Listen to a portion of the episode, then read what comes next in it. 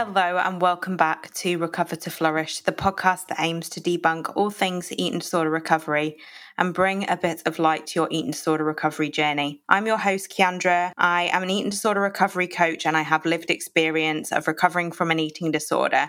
And I want this podcast to be a safe space that you all feel seen and heard and hopefully get some valid information to help guide you on your recovery journey. And I am so, so excited for today's episode because I am joined by Cara, who has um, lived experience of her own eating disorder, but is a very, very, very good author as well. She's brought out her own kind of eating disorder journal plus other things in the pipeline. And she also works as a therapist. So she's a busy lady. And we're going to be talking today about rebuilding identity after an eating disorder or during recovery because I know from myself, eating disorders are all consuming to some degree, and eating sort of becomes your identity for many. And through recovery, you have to rediscover parts of yourself that have been hidden, or maybe you don't even know. And it's a really, really scary place. But in this conversation, I hope that you get some tips and feel less alone in that rebuilding identity is possible. So, Cara, hello. Tell the listeners a little bit about yourself. Hello, so my name is Cara. I um, have lived experience of an eating disorder, primarily anorexia, but also um, sort of interchangeably purging disorder, which is an eating disorder not many people are very aware of and haven't heard of very often. So I had treatment on and off for about 16, 17 years in community and inpatient and day patient um, and my sort of most recent journey through treatment in my late 20s was really successful. Um, and I'm in a very good place with my recovery, probably like the best I've ever been. And that's meant that lots of exciting opportunities have kind of come out of that. So I do a lot of like mental health campaigning, particularly around eating disorders, but also just mental health in general. I work as a, a therapist for children and I'm a mental health nurse by background. And I also, um, as you mentioned, brought a book out last year, which is like a, a sort of interactive self help book for people with eating disorders, um, which has now been turned into a series, which is really cool. Amazing. And I suppose, how much do you feel like you're able to share about your personal journey with your eating disorder um, and suppose that led you to the path of recovery, Cara? So it started when I was sort of my, I'd say probably when I was around about 12, but I got diagnosed when I was about 13 ish. Uh, but I would say I've always had body image issues from being really small. So I can remember being about seven or eight and being really fixated um, on what I looked like compared to other children. And I think my, my mum told me not not that long ago actually, which I, I don't remember that I started weighing myself when I was about eight. Um, I obviously didn't really have any concept of what those numbers meant at that age, but you know, felt this sort of compulsive need to check it, I suppose. And there was a lot of dieting that went on in my household. So there was constantly talk about like Weight Watchers and points and good foods and bad foods and things. So I think from being really young, that felt like significant for me when yeah when i was in my sort of early teens was when i got diagnosed and I spent a couple of years in the community, sort of getting some outpatient treatment. And it was just decided at a point, based on my mood being really low and also based on my eating just being all over the place, um, that I needed to spend some time in hospital. So I was in hospital for about six months and came out just after my 16th birthday. Uh, I then got referred into adult eating disorder services when I was 17 and um, said I didn't want to go because I was very much in that sort of headspace of like, I don't feel like I'm sick enough to deserve going into this service, so declined it. Potters along for a couple of years, doing all right, but you know, could have been better.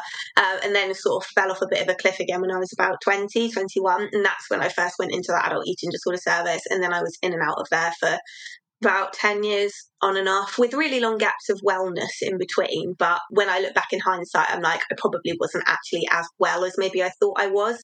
Now that I am in such a good place, I can kind of look back and think, oh, maybe, yeah, maybe there was probably room for improvement. And one of the reasons I think I probably did have a lot of relapses is because I maybe didn't get to a place of wellness like I have done now, if that makes sense.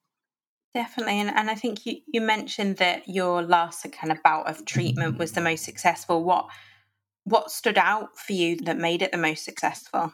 Well, it was really intensive. So I had a like a day patient uh, admission. I don't know if you'd call it an admission, but you know, a, an episode of day day patient treatment. Um, so it was kind of once I'd had my assessment, they responded very quickly because things have deteriorated really, really fast, and that hasn't always been the case historically. Um, so it was a, a sort of toss up of between do we try day patient or actually do we need hospital again? And I really, really didn't want to do that. Um, so I agreed to wait and sort of try and put the brakes on as much as I could um, in order to be in a place where I could go into the day patient program. And it was just brilliant. I couldn't fault anything about it. The staff were amazing. Like there was loads of like therapeutic groups but about loads of different stuff so there was one that was really good that was run by the dietitian and it was all about um, sort of myth busting around food and like just facts about food and like the science behind eating and metabolism and stuff. And that was really cool because it wasn't really about any of the like emotion and the feelings or anything, which are obviously really good to be paying attention to, but it was just sort of like this is the facts about food, no matter what your brain tells you, this is what the facts are. And it was really hard to kind of let my eating sort of trick me when I could kind of see it in black and white like that. So that was actually like a really effective group. And then there was lots around like recovery and motivation and body image and things like that, which were really good. Um, and then my case manager, when it kind of came to the end of that, was when we started doing one to one therapy. So they kind of just said, You're not really well enough to do therapy at the moment. So um, let's kind of put the brakes on for that. And then when I kind of was a place where I, like I was physically in a much better place, that's when we started therapy. Um, and then I did therapy for a year after that. And I think there's I hear so many people from so many different services that it's like as soon as you hit a healthy weight, you're kind of you're done and you're out the service. But for me, I didn't even start therapy until I was nearly a healthy weight. Um, so I think it meant that my brain was just in a much better place to be able to like absorb all that treatment and what was going on, and, and in a place where I was sort of healthy enough to be able to put the work in myself as well because therapy is really hard um, and it's a very two-sided process and um, I think my side this time I probably worked harder than the other times that I have before, but that's definitely paid off because I'm also in a much better place than I've been before. Um, so there's a lot of factors really. I think one was the like intensity of the treatment was, you know, kind of very much what I needed. Like outpatient just wouldn't have been enough, I don't think. But also the way that they kind of structured it was really based on like my mental health and not my physical health as such. So it, it very much wasn't you know, once we've got you to the weight you're supposed to be at, that's when your treatment ends. It was almost like that's when it starts. Um, and not, not enough oh. places have that, I don't think.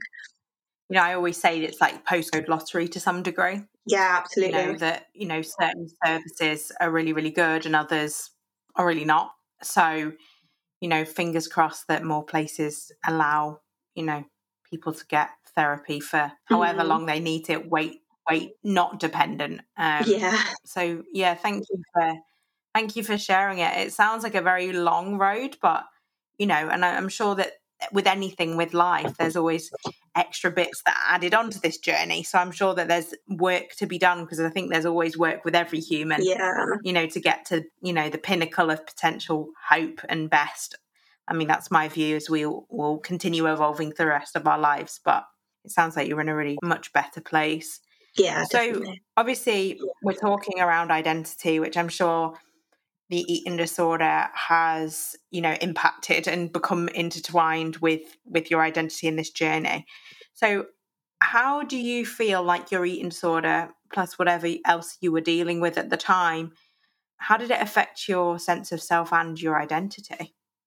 I think for me, because it was something that started when I was quite young, I almost I kind of grew up with it, so I didn't really know life without it. So that was something that was really difficult um, to overcome because it's always been something that people have known about me for various reasons, either because it's been physically very obvious or because I don't know. Like for example, I'm I didn't do year 11 because I was in hospital and like most recently I was off work for 6 months so like there were reasons that people around me knew about it and I think the more people knew the harder it was for me to kind of separate myself from it because I was almost like, I can't be well because people don't expect me to be well, if that makes sense. So, you know, it's kind of like people expect me to be someone with an eating disorder, so I have to be that person.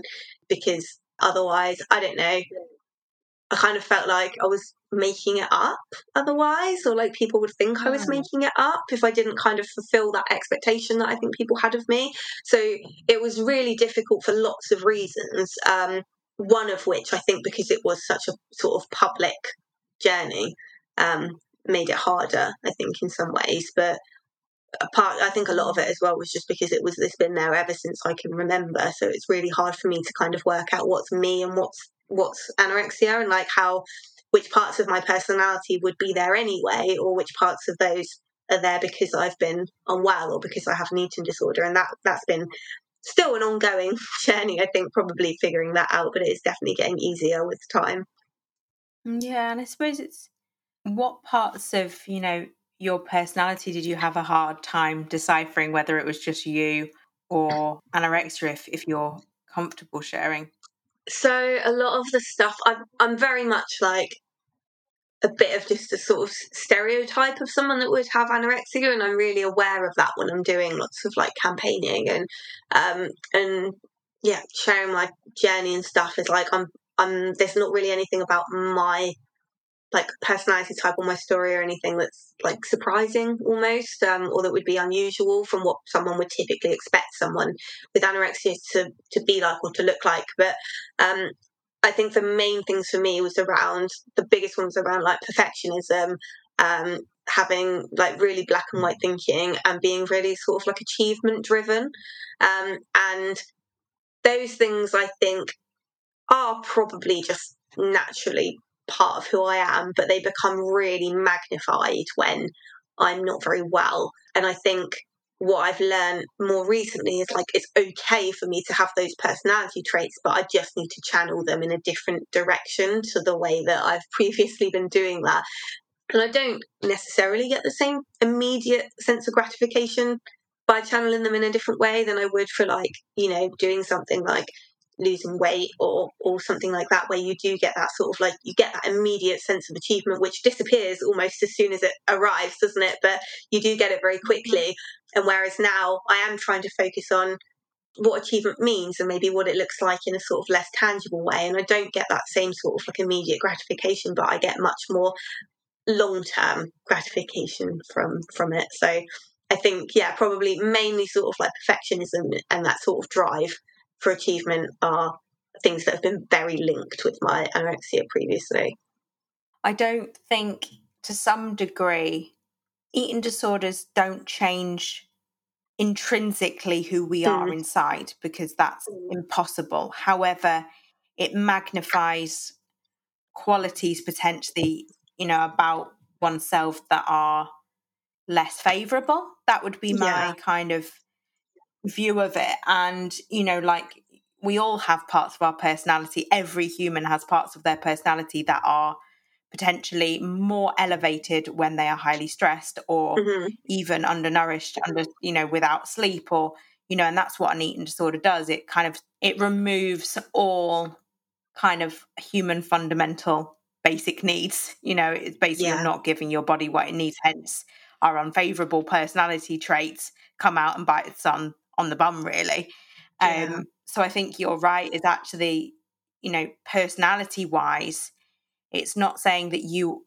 anorexia is a personality but it definitely it highlights parts of oneself that is highly critical that is Mm. even rigid and obsessive because that's what an undernourished brain you know shows and Yeah. portrays Yeah, absolutely. so obviously you know you, you've mentioned that it's been a it's been a long journey and different things have worked and others have not but you know rebuilding your identity is a big part of that journey. So what first steps did you take to i suppose detach yourself from that eating disorder identity to some degree and rediscover who you really are or who Cara really is So there was a few things. So I started doing more stuff, um, which sounds really obvious, but I wasn't really doing anything before because all I was doing was, you know, eating disorder related behaviours that just took up my whole day.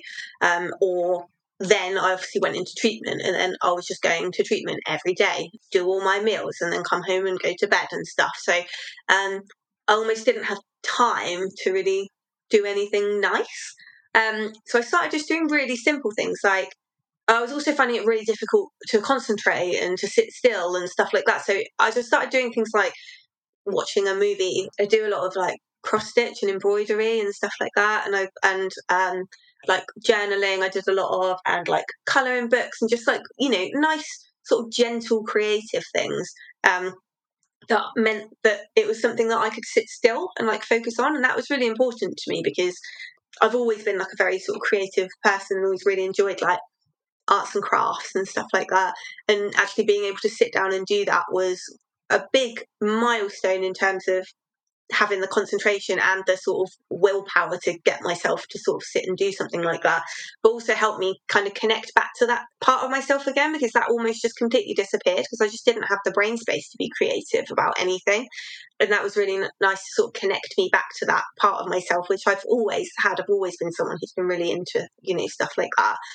And the other thing I did with my therapist is because I am such a sort of goal driven person, um, we kind of lent into that. And rather than saying you shouldn't be doing that, we just like, let's set you some really healthy goals that are going to help you reconnect to things that are important to you. So I did like a couple of short term ones.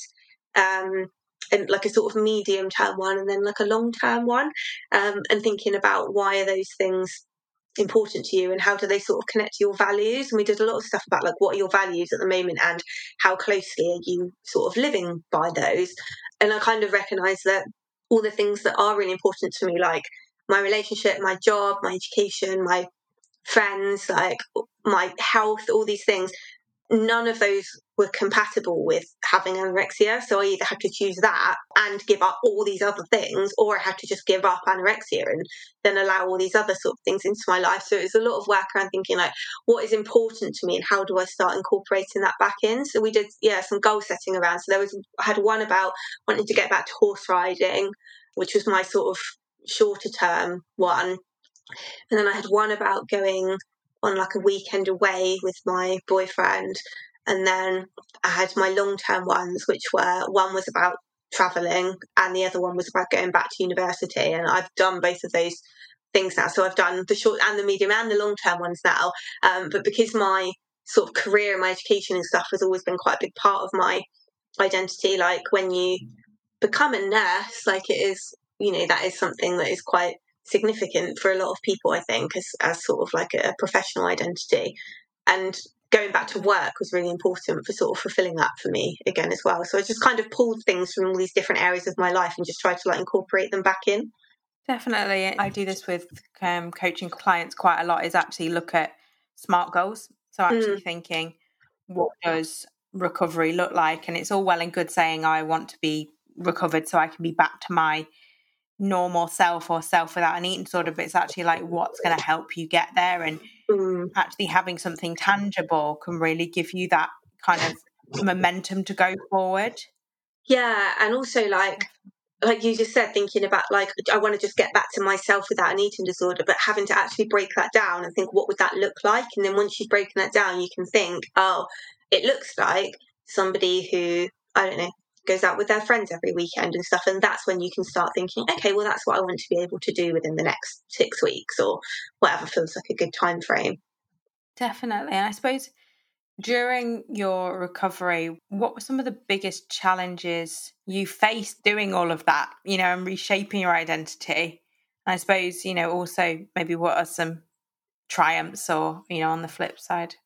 So this is kind of both, I suppose, but going back to work, was really difficult because I was out of work for just over six months, which is the longest time I've ever not been at work for since I was 17, something like that. Um, so even when I've had treatment for my eating disorder before, I was it was on an outpatient basis as an adult, so I was still able to work and stuff. Um, I did take time out of education, but never I've never taken that length of time out of work before, so that was it was a really big triumph going back and it was important, but it was also probably one of the most difficult things because I was very conscious of the fact that I looked very different compared to the time the people had last seen me. I didn't know what people's expectations were going to be of me coming back, and I was very conscious of like, are people going to be watching me?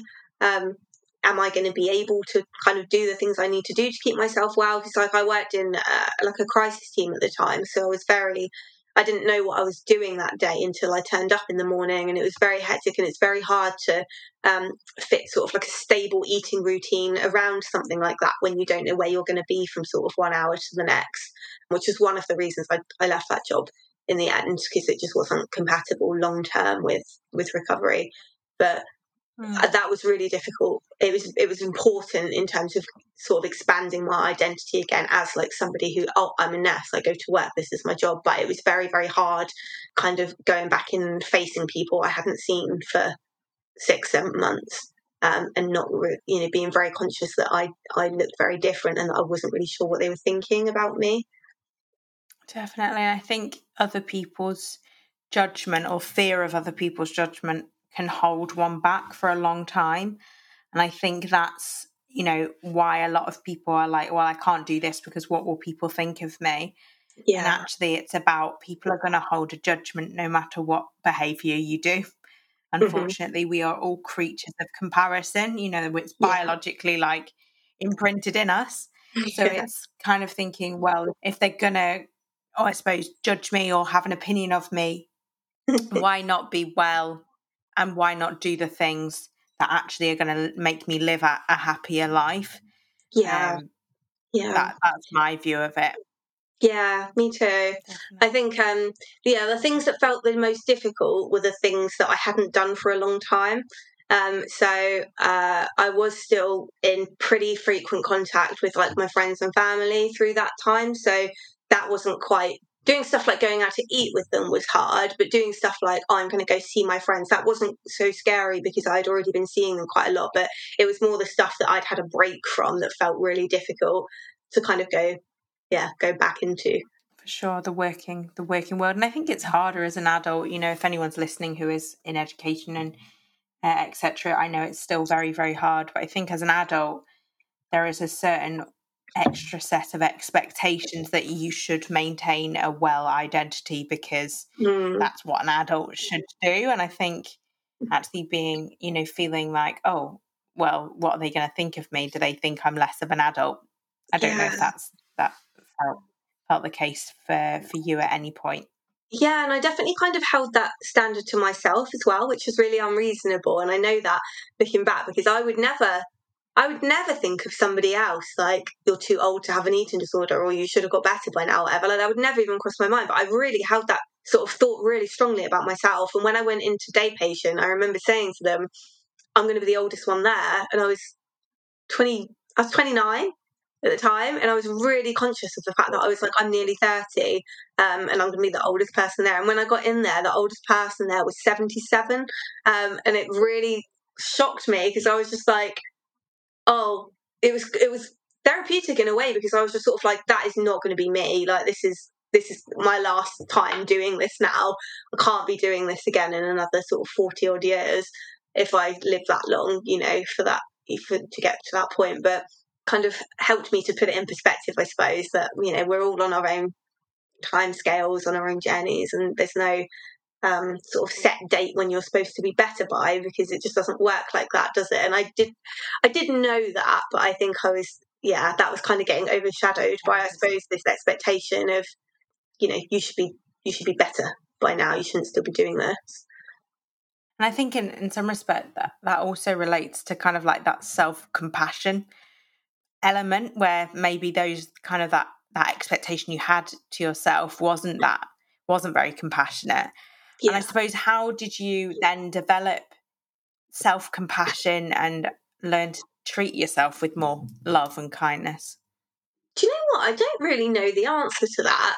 A lot of it did come through like therapeutic work, I think, but I think a lot of it came from just sort of trying to educate myself, like externally from therapy about um, why why I suppose it's important to be nice to yourself and what benefits that has on your mental health and your physical health and things like that as well. And I think although I'm not in a place where I feel massively like comfortable with my weight, um, because I've been kind to myself and, and not said, you know, you have to stop at this number you've been given um, and that's the end, or you're not allowed to go over a certain point. I've just said I'm just going to do what I need to do, and my body will do what it does.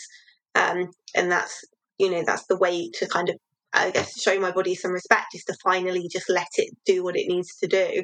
Um, and the more I did that, the easier it felt to be nice to myself. Um, and mm-hmm. I think uh, I'm, I suppose I'm very fortunate in that I have a lot of very positive relationships in my life where other people are very nice to me. So um, it was almost just kind of like extending that a bit more from my you know from myself to myself rather than an expectation that it should always come from other people uh, but i think because people around me are very nice to me i have a lot of I had a lot of inspiration i suppose from them about you know how I could be more kind to myself and why it's important to do that. But it's a journey, and like I definitely don't think that's something that you can kind of pick up and start doing overnight. Like I'm not always nice to myself now, but I'm probably the nicest to myself that I've ever been, and my life is much better for it. Definitely, and, I, and I'd say that for myself. You know, I am a human as well. I have days where I'm not as nice as I know I can be to myself, mm. and I think it's I don't know, for, for myself, it doesn't come out as it used to with anorexia in the respect that it's not that behavioral. It's more about maybe I'm overworking or maybe mm-hmm. I'm spending less time with my loved ones or maybe um, I'm just being a bit more overly critical to my behavior. And I think it has a way to manifest itself. And that's to me a degree of how also how well you are because uh, in, on an undernourished brain, you'll have a susceptibility. Unkindness is using anorexia behaviors a lot of yeah. the time and self critical, self image thoughts. And I think what I recognize now is if I'm having a bad day and I'm self critical, it's more about generalistic life stuff, which yeah. still isn't right, but it's better than if I was, you know, and if one was using an eating disorder. I, I don't know if mm. that, that feels like same for you. Yeah, no, I do. I know what you mean. I did a uh, I did a thing in therapy where my therapist asked me to um, ask people around me for like three words they would use to describe me, and some of the answers were so surprising to me, and that was a really nice like self esteem exercise because I was kind of like, oh, like there's all these things that people like value about me that I didn't even maybe recognize that I was like putting out into the world, or um, things that I didn't necessarily see as being like very significant or important. That kind of that made it easier to be nice to myself, I think, because I was like, oh, actually, because I always kind of felt when I was, you know, unwell, I was got like, I don't really, I'm actively choosing to not be nice to myself because I don't deserve to be nice to myself. So it wasn't just like a side effect of anorexia, it was almost like a very conscious choice that I was making. Um, and now it's still a conscious choice I make, but the other way. So, like, I am actively choosing to be kind to myself, but it doesn't feel like it's a hard thing to do every day. Like I don't wake up and think, oh, I need to put all this effort into being nice to myself because mostly it kind of comes a lot more naturally now. Definitely. And I suppose you you've mentioned a couple of bits about supportive relationships, but have your relationships always been positive during recovery journey? And I suppose how did I suppose how did they evolve and how did they contribute to the recovery process? They became just a lot like richer, I suppose. Like for a really long time, I was so preoccupied all the time. It's really hard to be like an equal participant in a relationship when you're only you've only sort of got one foot in it. Um, and I always felt like I was never I was never fully present in a conversation. I was always thinking about something else or distracted or, you know, either just because my concentration was bad, but more likely because I was doing maths in my head and being really fixated on my body and thinking about what I was going to eat next and, and things like that. Um, I just I just very rarely was someone who was kind of present in conversations and relationships. And I think one thing that like my friends in particular really noticed is that um, I just wasn't happy.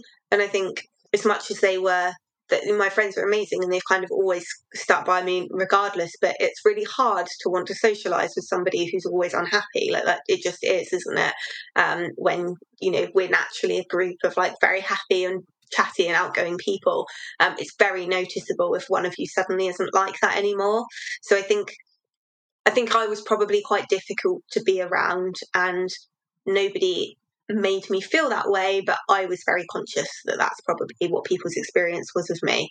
Um, and all those relationships, I think I had a lot of relationships that felt quite superficial, I suppose, just because I wasn't very invested in the relationship because I was so, you know, in my own head about other stuff. Those relationships all got significantly better. One, because I was more present in them, but two, we were able to do a lot more things. So, like, I've been on like lots of holidays and been away with my friends, and like, when you have relationships with people like that, part of it is making memories together, isn't it? And having new experiences and things like that. And I wasn't really getting to do any of that. So that's kind of made me a lot closer with people as well as getting to sort of have all these experiences and like memories and things with them that I was missing out on before. Definitely, like you're an equal player in the, mm. the relationship. I think, like anything, relationships should be balanced, and that's in friendships, love, romantic relationships, family. And it is hard when you're in, kind of in a relationship with the eating disorder to some degree. Kind of, you know, you would say you would be a very, very loyal partner to the eating disorder, but anyone else can, you know, close the door to some degree. Yeah. As we kind of draw a close on this conversation, you know, for those who are currently in recovery and whether that's start of the journey, middle of the road, or you know, near in the end, what what advice would you give to someone who is struggling to re- rebuild their identity and find who they truly are? So I did some work around like what things were important to me when I was little, and are any of those things, you know, still things that are likely to be important to me now? Because obviously, I, you know, I might not like the same stuff I liked when I was five, but I have always liked horses for like my whole life, and that kind of stood out to me as something that actually that's probably like a key part of who I am, my identity, and something that I want to kind of incorporate into my life. And also thinking about who do I want to be in the future and what do I need to do to make that happen. Um, and, you know, I am someone who I would think naturally is someone who is, you know, quite creative and spontaneous and quite independent. And I wasn't able to be any of those things when I was unwell. Um, so I, I wanted to think about how do I, what, what is my identity going to be in the future and how do I kind of get it there? And a lot of that was around sort of figuring out my values as well. So I'd really recommend spending some time going through and thinking about, yeah, what do I value in my life and how can I make those values more present, I suppose. So um, for me, like one of my big ones was around education and it meant that I wanted to go back to university and do my therapy training, which I did do in the end later than I was expecting to because I of a, a relapse that sort of pushed it back. But figuring out what my values were meant that I could then start putting steps into place of how they were going to kind of become part of my life again.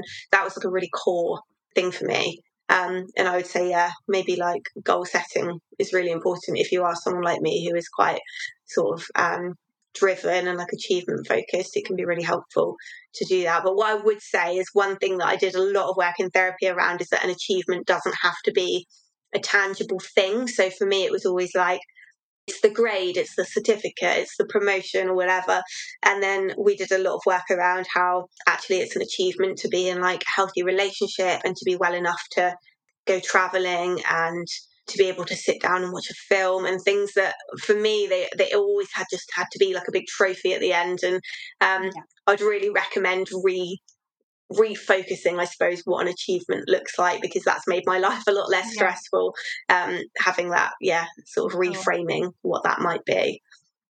It's fascinating you say that. I think for my own journey, it's definitely not been uh, something I kind of logically thought was reframing achievement, but I think naturally it's happened. And I'm like, for me, it's an achievement to be in a recovered state yeah. rather than like i used to always think oh anorexia is an achievement like it's an achievement to be you know have the illness but actually like i started to reframe that and that would be my thing is actually like actually recovery is just as hard if not harder so why don't i strive to that?